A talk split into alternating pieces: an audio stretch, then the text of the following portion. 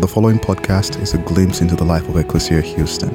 We pray it is a blessing as you seek to follow Jesus, the liberating King, and live in his kingdom here on earth as it is in heaven. You need to prepare yourselves to be fired.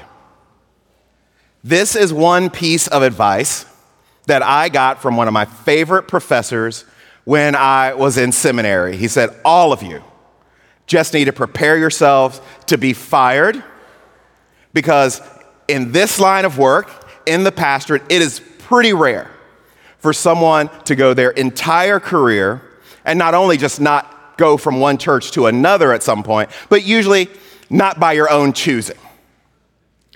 And he went on to talk about being financially prepared. And he said, you know, if you work as an accountant and you lose your job, like there are multiple accounting firms in that city. But if you're a pastor and you lose your job, not only do you lose your job, you lose your place of worship and most of your friends and all of that, but it probably means that you have to move, like you have to change cities. So your kids have to change schools and all of that. There's a lot goes into it. And he said, so what you need to do is be prepared, you and your partner, by having six months of both of your salaries saved up in the bank that you can get to really quickly. And so we spent the rest of the time on the hot seminary topic of financial management. And when I started working, like that's what Rochelle and I did. And it was really tough. Matter of fact, when I when we first got married, Rochelle was still in graduate school at the University of Texas. I'm just going to let that sit for a minute.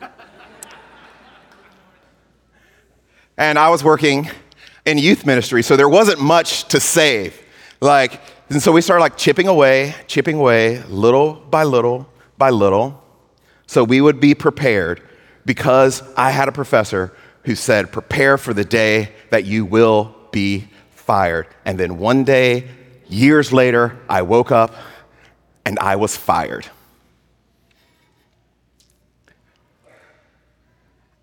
And I was prepared financially for it. As a matter of fact, the church at the time did a lot of things for us so that we would feel the economic impact a little bit less. It was 2008, we are in the middle of a housing crisis, the bottom fell out of the economy. But I was devastated because I was financially prepared for it. But what I didn't know and what I didn't know to be was spiritually and emotionally prepared for it. Like, I am not a crier. Well, I wasn't a crier for most of my life, and then I had daughters. But Rochelle will tell you, like, there were times, like, immediately after being fired, that I would just be in tears, like in the middle of the night. And years later, when I started studying the, the Enneagram, my, my teacher, who I apprenticed under, Suzanne, said, like, you are so fortunate that you had a big public failure early in life. And I told her I would have preferred to not have any failures anytime in life. But looking back on that now, like what I realize, the thing that I learned is that I thought what I did, how hard I worked, what I accomplished or didn't accomplish, really said something about my worth. And that's why I was devastated. And so, if you've been around Ecclesia for the last four weeks, you know that we have been talking about work and vocation and how to handle your work, whatever it is, wherever it takes you, in a distinctly Christian way. What has God invited you into? What gifts has God given you? And it would be naive for us to think that something as important to our lives, something that we spend so many hours doing it, Monday through Friday, 8 to 5, or whatever your schedule is, something that we spend that much time planning for and preparing for, going to school for, that takes up so much of our time and energy, we would not be wise to think that something like that could trick us into believing that it defines our worth. Because our work is very important. And we've talked about how important it is. It is crucially important. But that only goes so far.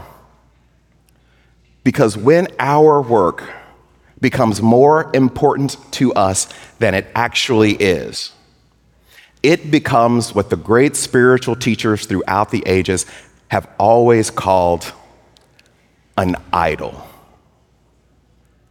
And an idol is anything that you have made ultimate or that you come to believe will give you life.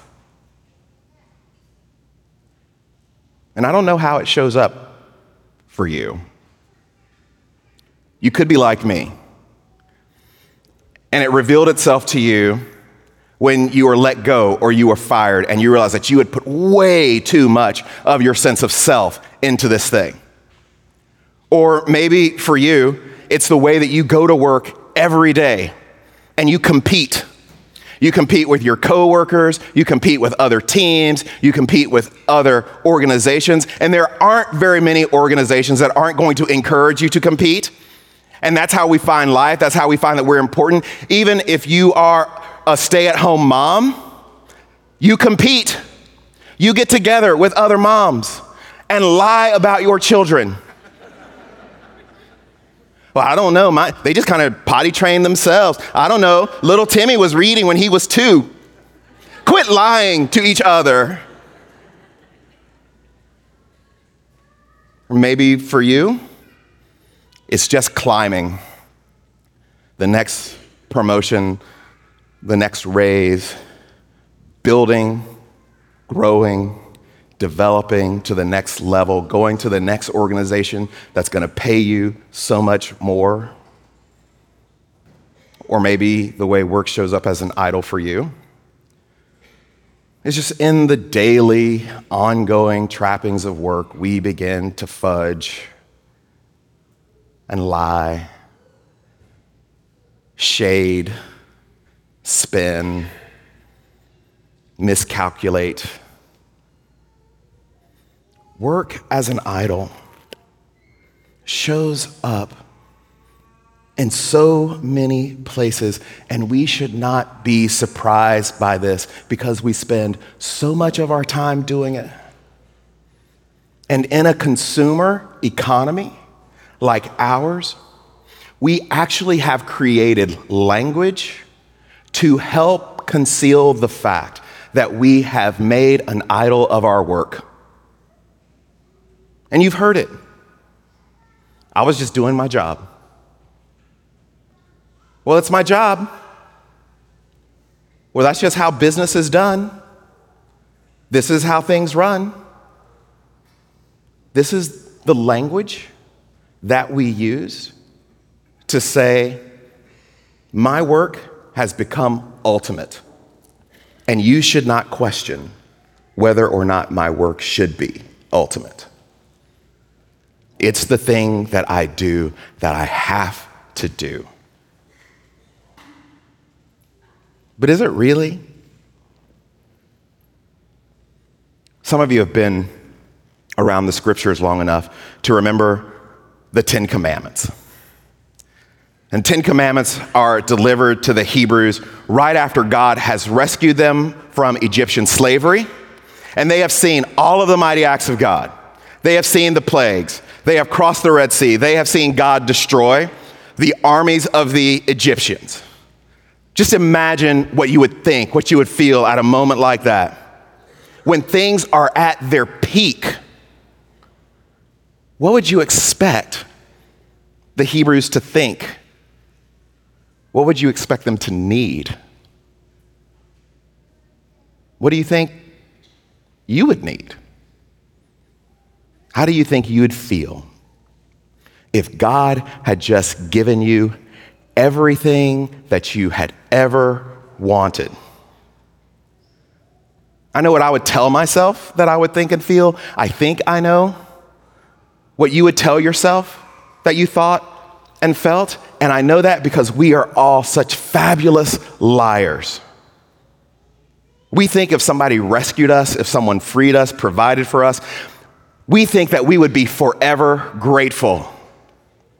But in reality, we are initially grateful, but ultimately forgetful. And the reason I know that when something really great is done for you, that you are initially grateful, but ultimately forgetful, is because I have children.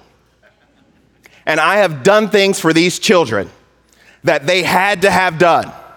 I cannot tell you the number of must have shoes and dresses and dad, can you bring me lunch? And all of that. And you know what? It is thanks and an hour later asking for something else. Those dresses are on the floor in three days. There's a shoe here, and only God knows where the other shoe is. Because that's the way humans are. So, God has, for the first time in the story of his people, a worshiping community, that he's inviting them to be a worshiping community. So, Moses goes up on the mountain, and God gives him these Ten Commandments. He comes down, and while he's been gone, they have built a golden calf. Go back, read that story. They're not trying to replace God, they're trying to replace Moses. He gets really mad, breaks the tablets, has to go back up, bring them down again. And this, out of all things, is what God says to his people I am the eternal your God. I led you out of Egypt and liberated you from lives of slavery and oppression. You are not to serve any other gods before me. You are not to make any idol or image of other gods. In fact, you are not to make an image of anything in the heavens above, on the earth below, or in the waters beneath. You are not to bow down and serve any image, for I, the eternal your God, am a jealous God. As for those who are not loyal to me, their children will endure the consequences of their sins for three or four generations. But for those who love me and keep my directives, their children will experience my loyal love for a thousand generations. So when God first talks to his people, he says, Remember who saved you. There's not a rule there. The first commandment doesn't actually begin with a commandment, it begins with a guideline for living that says, like, I'm the one who saved you. And one of the illusions that work offers us is that if we work hard enough or well enough or long enough, then our work will save us. And some of us grew up in poverty and we made a covenant with our heart long ago. Maybe that we didn't even know that we made, that I'm gonna work and work and work because I'm never gonna be like that again. I'm never gonna be in a situation where I don't have enough or we barely have enough. And so we work believing that work will save us. And there are others of us who we didn't get the attention that we needed, or we look around the world and we want to be important. And we feel like if we work hard enough, long enough on the right things, then that will make up for the loss of meaning that I pursue a purpose. But when we decide that our work gives us existential meaning or a sense of self or a way to provide for ourselves, when we are asking our work to save us, we have an idol. And in that idol, we are fundamentally trying to prove ourselves. And there are a lot of ways to do that. There are two primary ways to do it. Well, the first primary way is that we try to save ourselves through the eyes of others. And we could call this like the A's. And those show up as approval, acquisition, and accomplishment. Like if I can just get the approval of the right people, maybe it's a boss or a client, maybe it's a company, or maybe it's acquisition, that if I can earn enough, like I can have the right house, the right car, take the right trips, or accomplishment, like if I can just get to the top of the leaderboard, if I can be number one, if I can be the best. But then there's another way that we try to have our work save us, not through the eyes of other people, but through the eyes of God. And we might call those the D's dedication, devotion, and duty. If we can only work hard enough for God or for humanity or for some great cause, then our life will have meaning. Maybe it's just choosing a career that serves a particular people or underserved group of people, and we just put all of our effort, all of our work, all the time into serving those people. And all of those needs approval and acquisition, accomplishment, dedication, devotion, duty all of those are good things that so easily become ultimate things. But they are all driving for one thing, and that is so we will feel loved. That in any way, that I can just do enough, God or other people, or maybe both, will love me. And because we are hunting, after this extraordinarily normal and needed thing, our work becomes easy to mishandle. And there are few things in your life that are going to compete for your allegiance like your work. But that is ultimately a foolish pursuit. And God actually sneaks into the commandment why it's a foolish pursuit.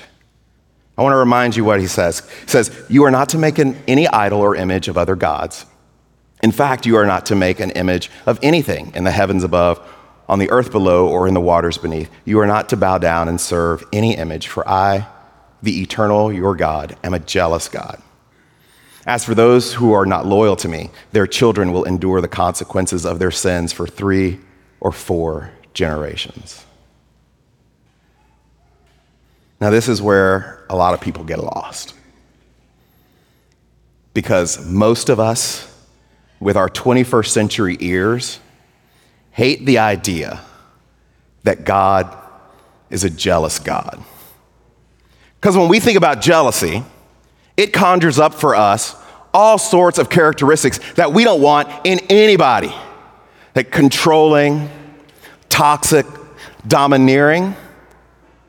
And so, this word in Hebrew that is translated jealousy, it's the word qanna, and it can also be translated zealous or passionate.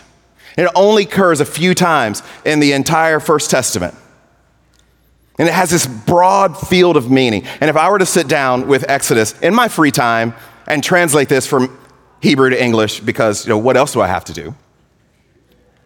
I would translate it unrelentingly faithful. That God says, I am unrelentingly faithful.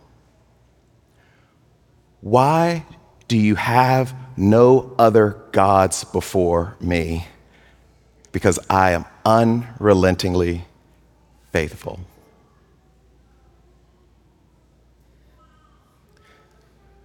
And there's a question there for all of us when it comes to our work. Why would you be more faithful to something or someone who is going to be less faithful to you?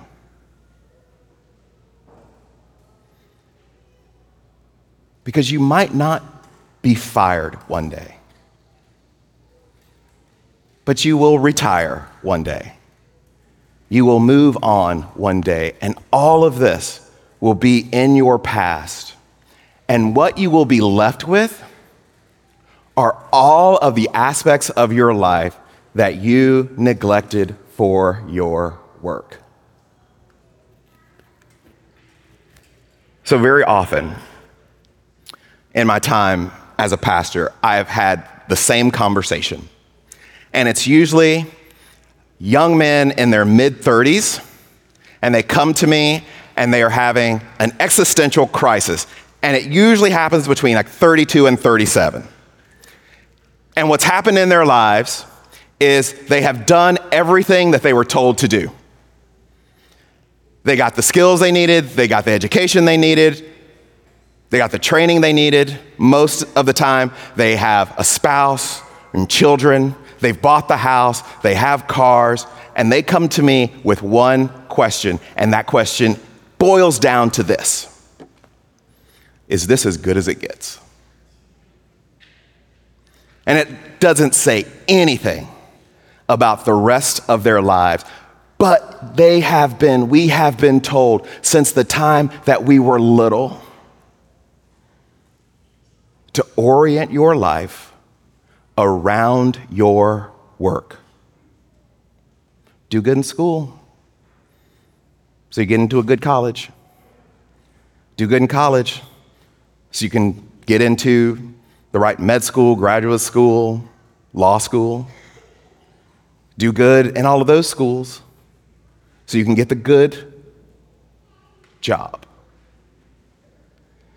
Kids walk into kindergarten and are trained to idolize their work. You are trained to idolize your work. And God says, if you put work or anything else above me, that is not going to go well for you. And it's not just not going to go well for you, it's not going to go well for your children and your children's children, which sounds really mean of God. Because what we want to believe in our world is that I can do something over here and it not have any ripple effects over here. And God says, Not only am I unrelentingly faithful, this world that I made, that world is pretty faithful too. And there are certain things that if you do them, there is this one aspect of life that we all know is true that we want to go away, which is cause and effect. That if you do these things, there are certain predictable outcomes for those things. So when God says that this is not going to go well for you and your children or your children's children for three or four generations, God's not being mean. That's just the way the world works. Because some of us right now are in therapy because of something that someone did in the 60s. That a parent or a grandparent, a mistake they made, a trauma that they passed on. And God's not saying, this is what I'm going to cause. God's saying, this is the way it works. That when your life gets misaligned, then these are the very predictable outcomes. Because there is a faithfulness just to the way the world works. And so when you choose what to be faithful to, choose something that will be faithful to you.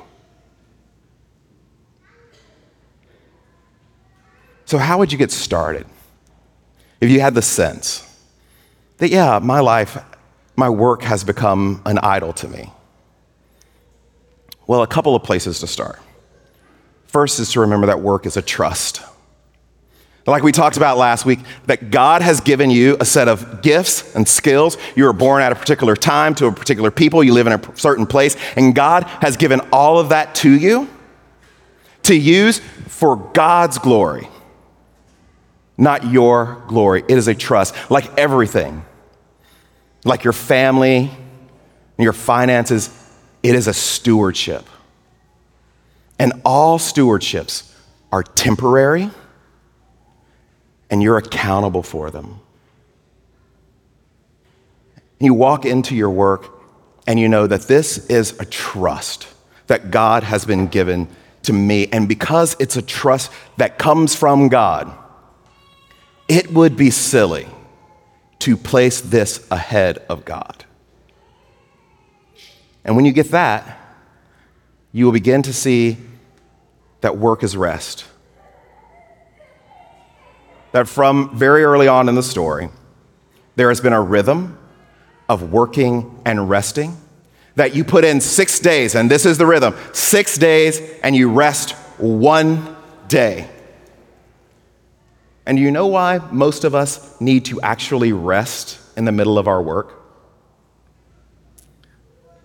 Because we have forgotten that the world goes on without us. That you actually aren't the center of the world.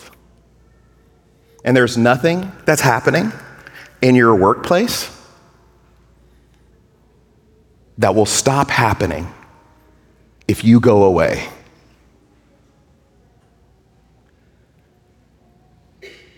And that's a beautiful thing.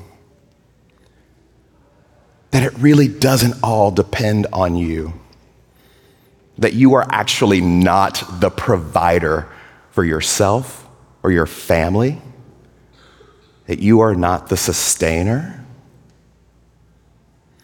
And like all teachings of the scripture,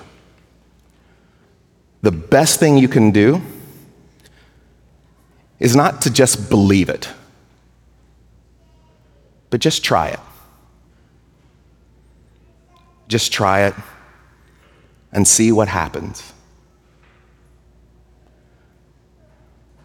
Because one day you might be fired.